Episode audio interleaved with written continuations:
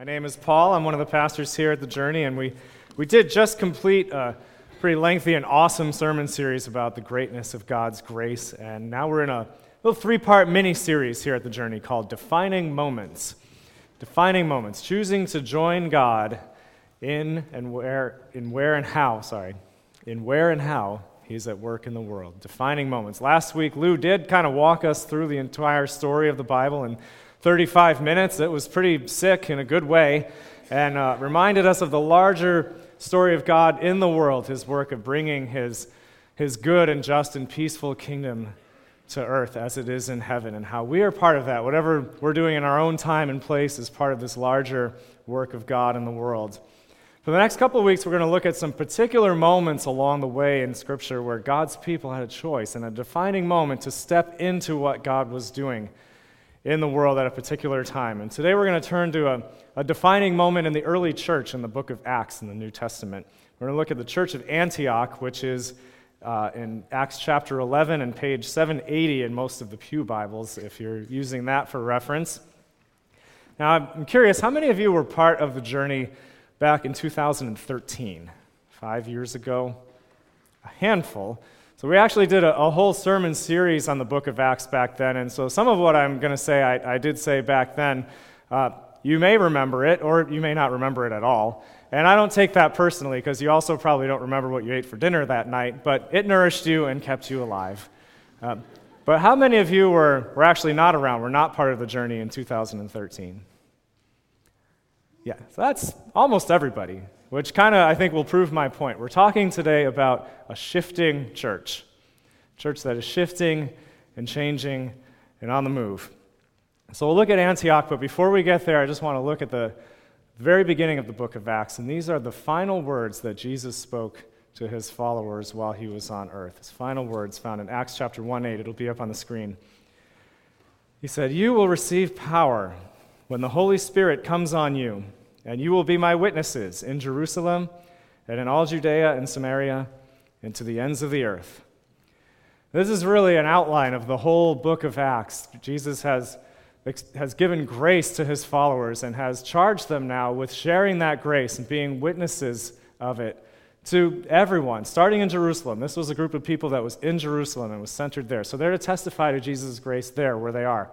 And to be witnesses to Jesus in their surrounding area, to their neighbors that were like them, that they got along with in Judea, and to their neighbors that were not like them, that they did not get along with in Samaria. All of their neighbors. And then beyond that, to the very ends of the earth, so crossing really any geographical or cultural barrier with the good news about God's grace. That's what Jesus called his people to do and to be about.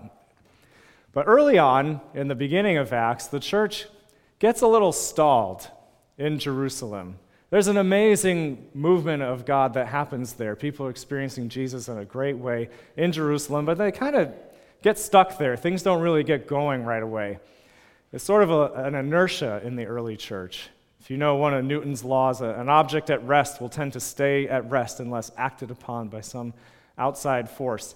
And there was some inertia in this early church. They were kind of sticking to where they were. And the outside force that sort of propelled them out of that ended up being some terrible persecution and suffering that caused followers of Jesus to have to kind of flee and run for their lives. And that scattered them all over the place, which actually ended up propelling forward what God wanted in the first place. And so we meet some of these people and pick up there in the story of Antioch. So again, this is Acts chapter 11. We'll begin in verse 19 and read on through to the end. Now, those who had been scattered by the persecution that broke out when Stephen was killed traveled as far as Phoenicia, Cyprus, and Antioch, spreading the word only among Jews. Some of them, however, men from Cyprus and Cyrene, went to Antioch and began to speak to Greeks also, telling them the good news about the Lord Jesus. The Lord's hand was with them, and a great number of people believed and turned to the Lord. News of this reached the church in Jerusalem, and they sent Barnabas to Antioch. When he arrived and saw what the grace of God had done, he was glad and encouraged them all to remain true to the Lord with all their hearts. He was a good man, full of the Holy Spirit and faith, and a great number of people were brought to the Lord. Then Barnabas went to Tarsus to look for Saul, And when he found him, he brought him to Antioch. So for a whole year, Barnabas and Saul met with the church and taught great numbers of people. The disciples were called Christians first at Antioch. During this time, some prophets came down from Jerusalem to Antioch. One of them, named Agabus, stood up and through the Holy Spirit predicted that a severe famine would spread over the entire Roman world. This happened during the reign of Claudius. The disciples, as each one was able, decided to provide help for the brothers and sisters living in Judea. This they did, sending their gift to the elders by Barnabas and Saul. So we meet some of the people who've been scattered by the persecution that, that got followers of Jesus spread out all over the place. And some of them traveled to Phoenicia, Cyprus, and Antioch. These were all major cities in the Roman Empire at the time, but they were spreading the word still only among Jews, talking to the people that were like them, were their own kind, so to speak. And all these cities had a Jewish population in them. Antioch at the time was the third largest city in the Roman Empire, and it had a Jewish quarter, kind of a neighborhood that Jews had settled in and built up for themselves, kind of like Chinatown in Boston. And so far, these early followers of Jesus were speaking still just to the people who were fellow Jews like them. Until, at some point, some unknown time, some unknown people, really, just some men from Cyprus and Cyrene, go to Antioch and they began to speak to Greeks also, telling them about the Lord Jesus. And these Greeks were full on Gentile people. So far, the church had some people who spoke Greek but were really Jewish, or some people with a Greek background who converted to Judaism, but these were full on Greeks, full on Gentiles, very little in common with Jewish people. Different culturally, different background, different foods, different religious practices, uh, many of which Jewish people would have found pretty repulsive. Uh, there was a major crossing of barriers, a major crossing of cultures that took place here, and it was a big thing that happened. We see the real proactive sharing of the gospel across cultures for the first time. People willingly just sharing the grace they've received with the people who God puts in front of them. Up to this point in Acts, there's been a couple cases where someone shared about the grace of Jesus with a Gentile, but God really had to like move heaven and earth and almost force people to do it. So there's the case of Philip, who the Holy Spirit more or less teleported. It's basically what happened to put in front of an Ethiopian guy and say, Here, tell him about Jesus. And then the Apostle Peter, right before this story, got caught up in a trance and saw a vision from the Holy Spirit and was directed step by step to a Roman soldier and basically had no choice but to tell him about Jesus. But here, for the first time, we have just regular believers whose names we don't even know, just realizing they've received grace from God and that grace was meant for all people. And so they just, people who get grace, passing on grace to other people across cultures, across boundaries. And that's really how it's supposed to happen how it's meant to be. And this is a profound moment and a turning point, a defining moment in church history and really in world history, because this is the point where the church becomes not just a Jewish thing or a sect of Judaism, but a thing for all people in all cultures and all nations, which is the thing that God had intended all along and continues to be about to this day. It's a profound moment. We don't know who did it. We know who didn't do it. It was not the apostles, it was not the pillars of the early church, it wasn't Peter, James, and John. Uh, they didn't have some strategic plan to go to Antioch. And in fact, they had a lot of cultural hangups that made them hesitate to talk to people who weren't like them. But God just did not want to wait around for them to get their stuff together. And so he gets the word out through these ordinary faithful people. And the world and the church are changed forever. There's a huge shift that happens here at Antioch. One, the demographics of the church begin to shift considerably and forever. No longer is this just the culturally Jewish people community, but it's a community that is multi ethnic, multicultural for the first time at Antioch. And it's interesting, in verse 26, we're told the disciples were first called Christians at Antioch. And I don't think that's random. I don't think that's a throwaway detail by the author Luke or a bit of trivia like, hey, fun fact, did you know that the first people who were called Christians were called that at Antioch? It's actually very significant that it happens right now and right here at this moment. When, for the first time, we have a community made up of people that transcends cultural boundaries and any other kind of man made construct that divides people and categorizes people and separates people. They come together into one community. It's here where they get named Christian because there needs to be a new name for this people. This is a new thing. This is something different that doesn't fit into any of the man made categories that existed for people at that time. And that suffix at the end of Christian, IAN, it's really the suffix that, that categorized nations or particular groupings of people. So the people of Egypt were Egyptian, the people of Syria were Syrian, people of Italy are Italian, and so on. Well, who do these people belong to? Nobody knew what to make of them. This was something else, something different. And so they needed a new name. And ultimately, they were the people defined by belonging to Christ. And so they became Christian. It's really a beautiful word, a beautiful thing. They were something different, something else as a community brought together across other categories. And Christians are to be something else and something different, and not to be narrowly confined to the ways the world has of dividing and categorizing people. It transcends to a lot of things. A couple weeks ago, Tim Keller wrote a great op ed in the New York Times talking about our current political climate and, and the polarization and all that. And it's titled, How Do Christians Fit in Our Two Party System? They don't. They don't. Not to say that we shouldn't participate in it or come alongside or even affiliate in some way as being good citizens, but ultimately, none of those categories encapsulate what the kingdom of God is all about.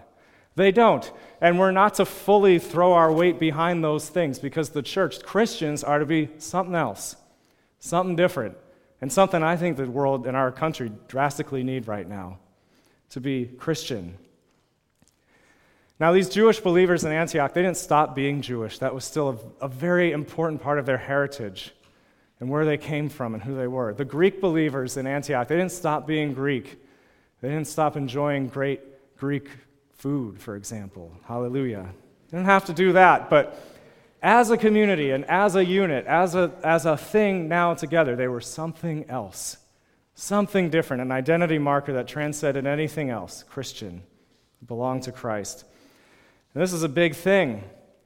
It was no longer a Jewish thing, it was an all nations thing, an all people thing, which is exactly what God had in mind the whole time and still does. So, not only did the demographics of the church begin to change at Antioch, but so did the center of the church. We have a shifting center of the Christian church. So far, it had been at Jerusalem. Jerusalem was kind of the center of everything. It's where the apostles were, it's where most of the believers were from, it's where things started, it's where all the leadership was, the, the authority, the decision making. Everything kind of flowed out of Jerusalem. It was the center of everything. But no longer. Things began to move, and Antioch would become a center. Three times in our passage today, it emphasizes that great numbers of people were brought to the Lord at Antioch. This church became a force, really and would go on to become a center of Christianity for many centuries. And a lot of great church leaders and theologians who shape a lot of how we understand God came out of Antioch.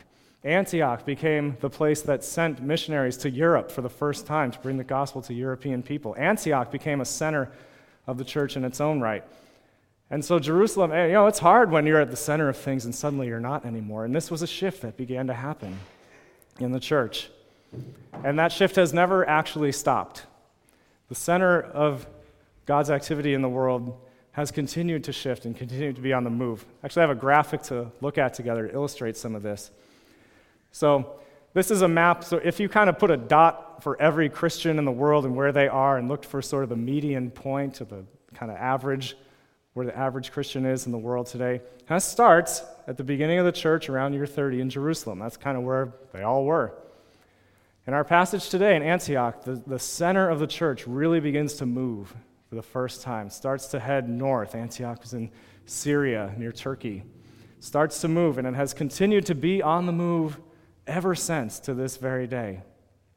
A couple of observations I think are interesting about this map. One, it takes a good thousand years before the center of Christianity is in Europe. So, any notion that this is kind of a Western thing or white religion is completely historically inaccurate. But eventually it did kind of shift westward a bit, but look at where it is now. It's in the country of Mali. And if you notice kind of just where the center of the Christian church is, it ain't here. It's not right here. You know, as much as in North America we like to think we're the center of, of everything, we are not the center of God's activity in the world.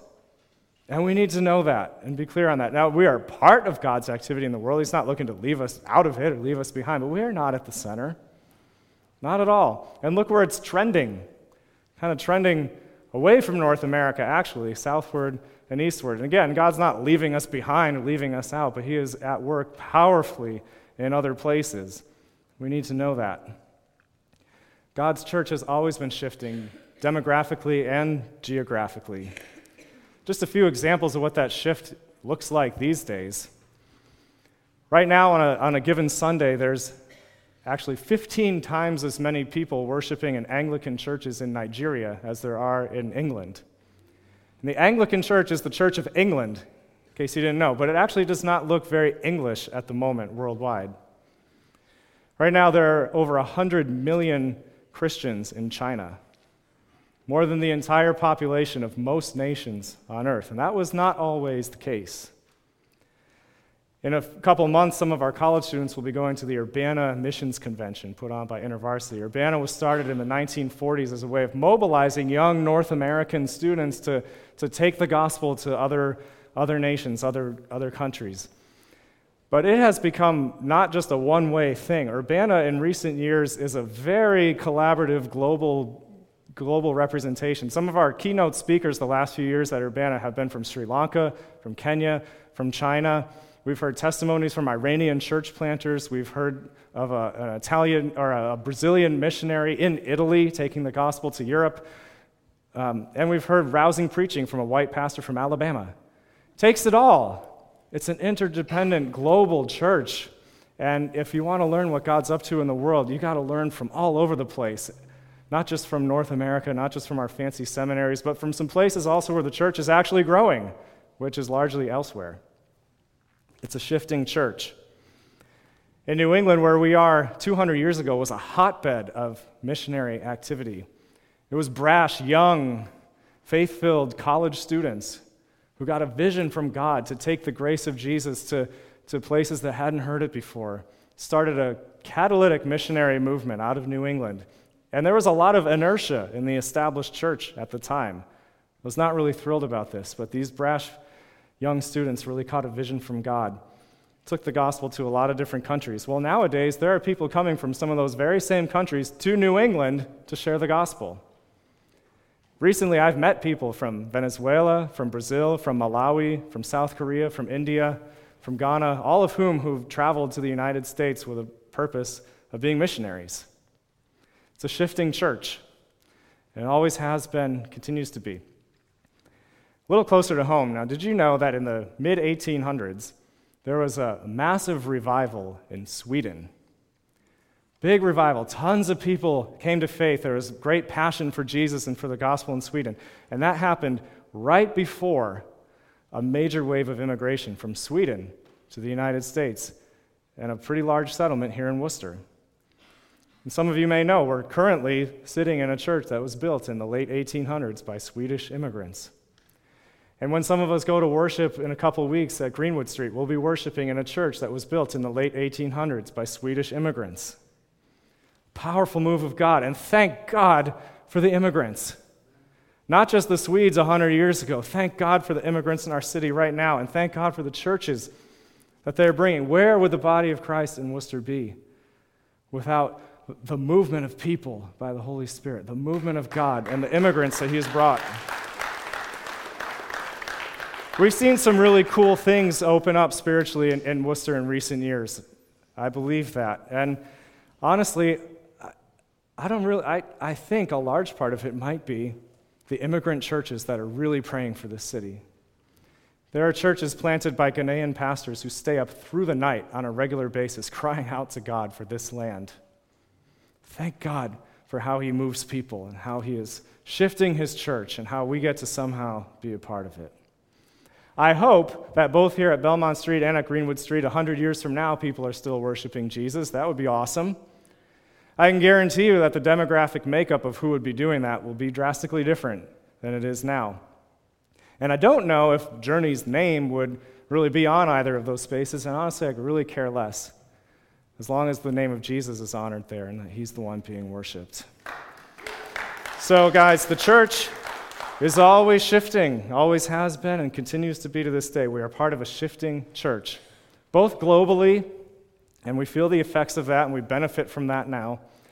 But also, our little body here, the Journey Community Church, has been a shifting church that's kind of been in a constant state of change since it started eight years ago.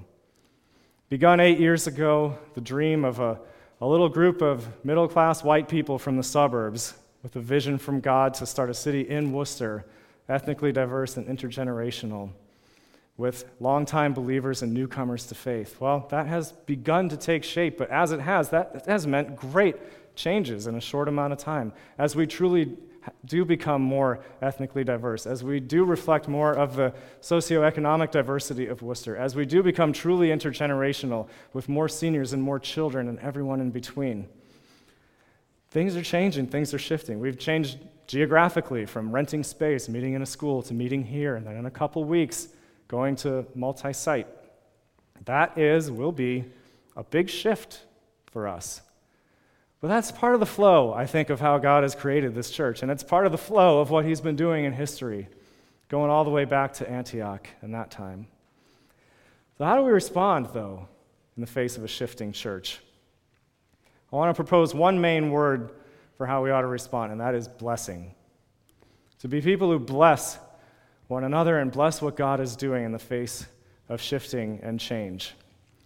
The church hasn't always gotten this right but in Antioch, we see some beautiful examples of blessing. I'm going to share four, four types. One, at Antioch, we see the established blessing the new. The established thing blessing the new thing. The church at Jerusalem blessing this young, upstart, new thing that God was doing at Antioch among the Greeks. Now, the Jewish church didn't always do a great job embracing their non Jewish counterparts, but here at Antioch, they really did. They sent Barnabas they sent one of their best, one of their most beloved leaders, and they shared him. They sent him to this church, and they couldn't have picked a better guy. Barnabas shows up first in Acts chapter 4. We realize his name is actually Joseph, but they nicknamed him Barnabas, meaning son of encouragement.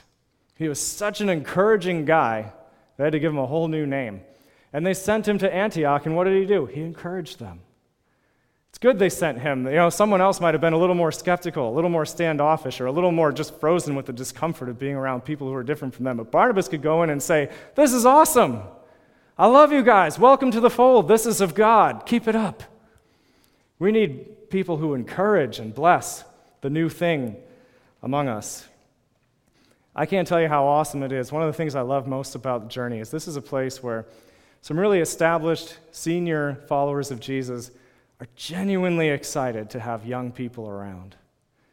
And you don't just put up with them or tolerate them or realize pragmatically if the church is going to continue, we got to have some young people. But you're genuinely thrilled to have young people around. You bless what God is doing in them. You like them.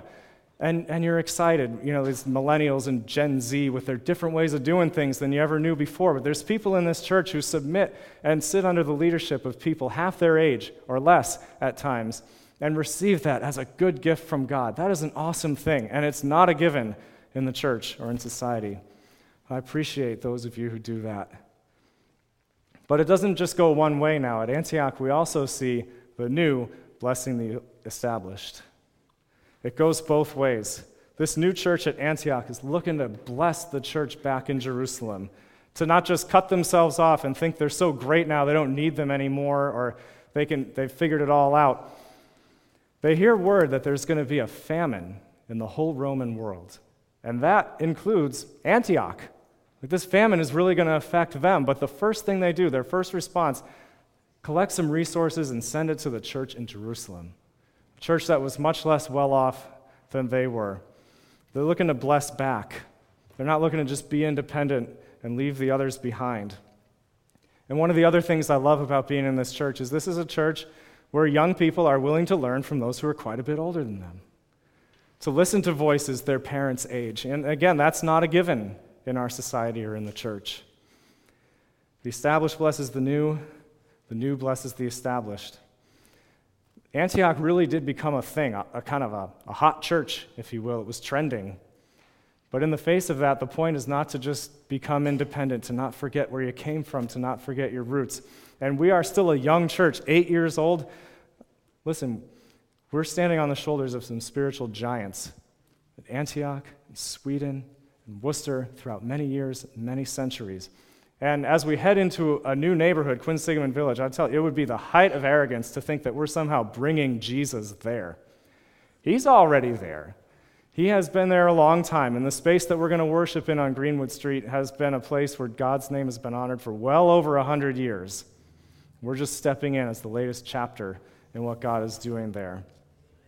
And we need to bless what's established. There's a lot of churches there already, you know, some of them immigrant churches who 100 years from now could really prove to be the ones that were most significant in what God was doing at this time in this place. Whatever we do, wherever He sends us, our job is really just to bless. So let's be blessers. Third type of blessing we see at Antioch is the blessing of emerging leadership. Blessing of emerging leadership. Barnabas is a, a really good leader, really gifted, really experienced, established, and so they send him to Antioch because he's needed there. But what's the first thing he does? He goes and he finds Saul, this young, upstart, rough around the edges new leader, and he takes him with him. Barnabas doesn't say, Oh, well, you, you really need me. Let me be at the center of everything. First thing he does, he finds Saul. Saul, again, was rough around the edges. The last experience he had in public ministry was caused so much chaos that they kind of kicked him out of town. But Barnabas looks at him and says, Oh, this is my guy. I'm going to bring him in, and he's going to be my partner in this. And from this point on, for the rest of Acts, Barnabas just kind of slowly disappears into the background. He's not at the center. Saul becomes the Apostle Paul, the great apostle who takes the gospel to many nations, who ends up writing half the New Testament. And I thank God for Barnabas, who didn't have the ego, uh, but stepped aside and, and blessed this new and emerging leader. It's a beautiful thing. He knew that what God wanted to do in Antioch and in the world was far bigger than himself. He took himself out of the center and blessed new leaders. So, another thing I love about this church is a place where emerging leadership has often been blessed and empowered. I really appreciate our senior pastor, Tom, and how he's an experienced pastor. He's been doing this a while, and, and he's good at it. He's a good teacher of God's word, he's a good worship leader, as we've experienced this morning. He doesn't feel the need to just do it all. He's been extremely generous with the teaching ministry at this church, often empowering and turning things over to people far less experienced than himself. And he has turned over the leadership of our, our worship ministry to Malia, someone much younger than him in faith and much younger in years, young enough to be his daughter. But he has noticed that actually Malia is the one that God has gifted and anointed and called to this for this time and place. It's a beautiful thing, and I think this really sets us up well to go to multiple sites because all this stuff is shared. Our teaching ministry is shared, our worship ministry is shared. You've experienced that. It's not all about one person or two people. And so, wherever you worship on a Saturday or Sunday at the journey, it's not about the personality, it's about the preaching of God's word and the worship of Jesus, not about the people up front. And you know, that's not a given in the church. And I appreciate that Tom is a good man in that way, like Barnabas. And I think going to multi sites is a great opportunity for more and more leadership to emerge, as it should be, because God gifts all of his people with gifts and abilities and resources, not just a select few. And so as we, as we branch out, it's a chance for more and more people to rise up into leadership and ministry. I think that's great. Now, the fourth type of blessing in Antioch, we just see people looking to bless with whatever resources they have resources being used to bless other people. And people have different resources. So the church in Jerusalem has a lot of experience, a lot of spiritual heritage, some really gifted leaders like Barnabas, like these prophets who are gifted at hearing from God. They're sent to Antioch to help these people understand more about who God is and what he's saying.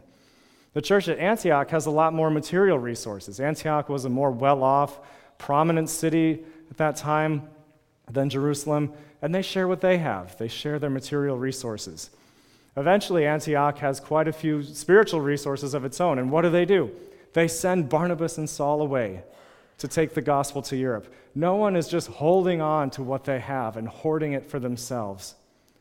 Whatever people have here in this passage, they're using to give and to send and to bless other people. It's one of the things I love about the journey. It's a generous church. At our best, We take what we have, whether it's financial resources to help us acquire a church building, whether it's gifts and skills to help us refurbish a church building, whether it's the professions and the different places that God has placed us all throughout the city, having an eye for how we can use those to bless other people.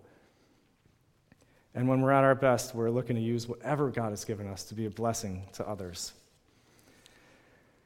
So now, as we are part of a, a shifting church and at a sort of defining moment of our own, what will it look like for us to be people who bless, who get on board and continue to be excited about what God is doing among us? The church at its best, the journey at its best, is a church that, that blesses in all of these ways old blessing the new, new blessing the old, emerging leaders, using what we have. The church at Antioch, the church in Acts didn't always get this right. They didn't always get it right. The, the Jewish church did not always get excited about welcoming new people in. The non Jewish church historically has really failed many times to honor our Jewish roots. But at this defining moment in church history, they got so much of it right and they blessed. And we haven't always gotten all this right either, journey, but at this defining moment, what will it look like to bless? As we go to multiple sites, this is kind of a, def- a big shift and a defining moment for us. And it actually means that next week is the last time that we will all worship here at Belmont Street. It's the final time next week that journey worship happens all here in this one place. Things will shift. I, for one, am about as excited as anybody about this, but as it becomes imminent and real, I do feel my own sense of inertia, my own sense of wanting to hold on to what's going on, what we have here. Partly, you know, I'll be shifting between both sites in my, in my role. I'm not really sure what that's going to mean for our rhythm as a family. But honestly, the big thing is just a, a sense of loss in that the last three years, honestly, worshiping here in this space every week with you all has been the best experience of church I've ever had in my life. And that's going to change. With that comes a bit of a sense of uncertainty and loss. But I've had to ask myself this week okay, well, how did it get to be so good for me? How did we get here? It came by people being willing to step into uncertainty, step into risk, and to shift with God and to move with God as His church has been moving. Swedish people way back in the day, people from the suburbs with a heart for Worcester, and honestly, I think the most profound act of blessing in the history of Journey was done not by people who were part of the journey at the time, but by the people of Crossroads Church, formerly Belmont Street Baptist, formerly the first Swedish Baptist Church of Worcester. And in 2015, the, the people of Crossroads really sought God and discerned how He was moving, how He was shifting in the city. As they were custodians of this space, they wanted it to, to bear the name of Jesus more than anything else. And suddenly realized that what God was asking them to do was actually to give this space to this young, upstart new church up the road called The Journey. You better believe that came at some personal cost to the people who did that and stepped into some uncertainty and a lot of change. Man, I thank you guys who did that. Because let's have one more, one more show of hands. Who of you has encountered God in some way here in this space in the last three years? Yeah. That's what it was all about. That's what it's all about. And there's a whole lot more hands out there in Worcester and the surrounding area who, if we ask that question five years from now, need to go up, who God wants to share His grace with. And it's going to happen as we continue to move with Him to new things, to new spaces, to new places. Even the thing that feels really established and, and secure and settled about our experience of church here is part of a, a shifting tide and work of the Holy Spirit and people being willing to go with God into what He's doing at critical defining moments. And we're at one of them now, and we're trusting that's going to lead to great numbers of people being able to experience the grace of Jesus. So let's step into it with Him, shall we? Let me pray.